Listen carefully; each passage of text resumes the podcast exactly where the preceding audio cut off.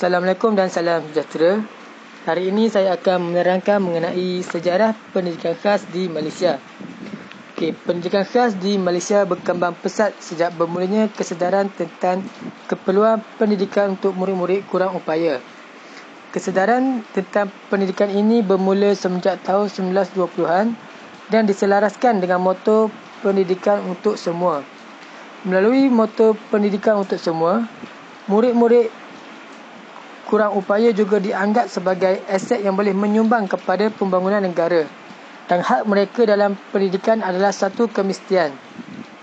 Di Malaysia, pendidikan khas terletak di bawah tanggungjawab lima kementerian iaitu Kementerian Kesihatan, Kementerian Pembangunan Wanita, Keluarga dan Masyarakat, Kementerian Pendidikan Malaysia, Kementerian Pengajian Tinggi dan Kementerian Sumber Manusia.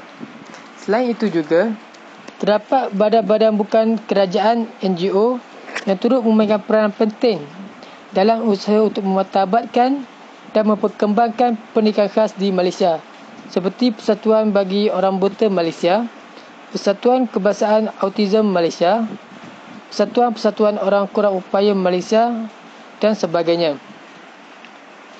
Penubuhan sekolah St. Nicholas merupakan detik permulaan berkembangnya pendidikan khas di Malaysia.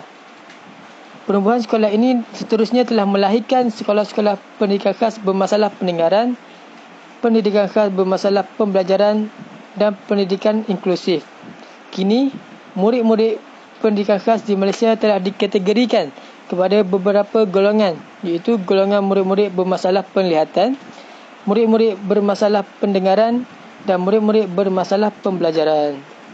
Itu sahaja daripada saya. Sekian, terima kasih.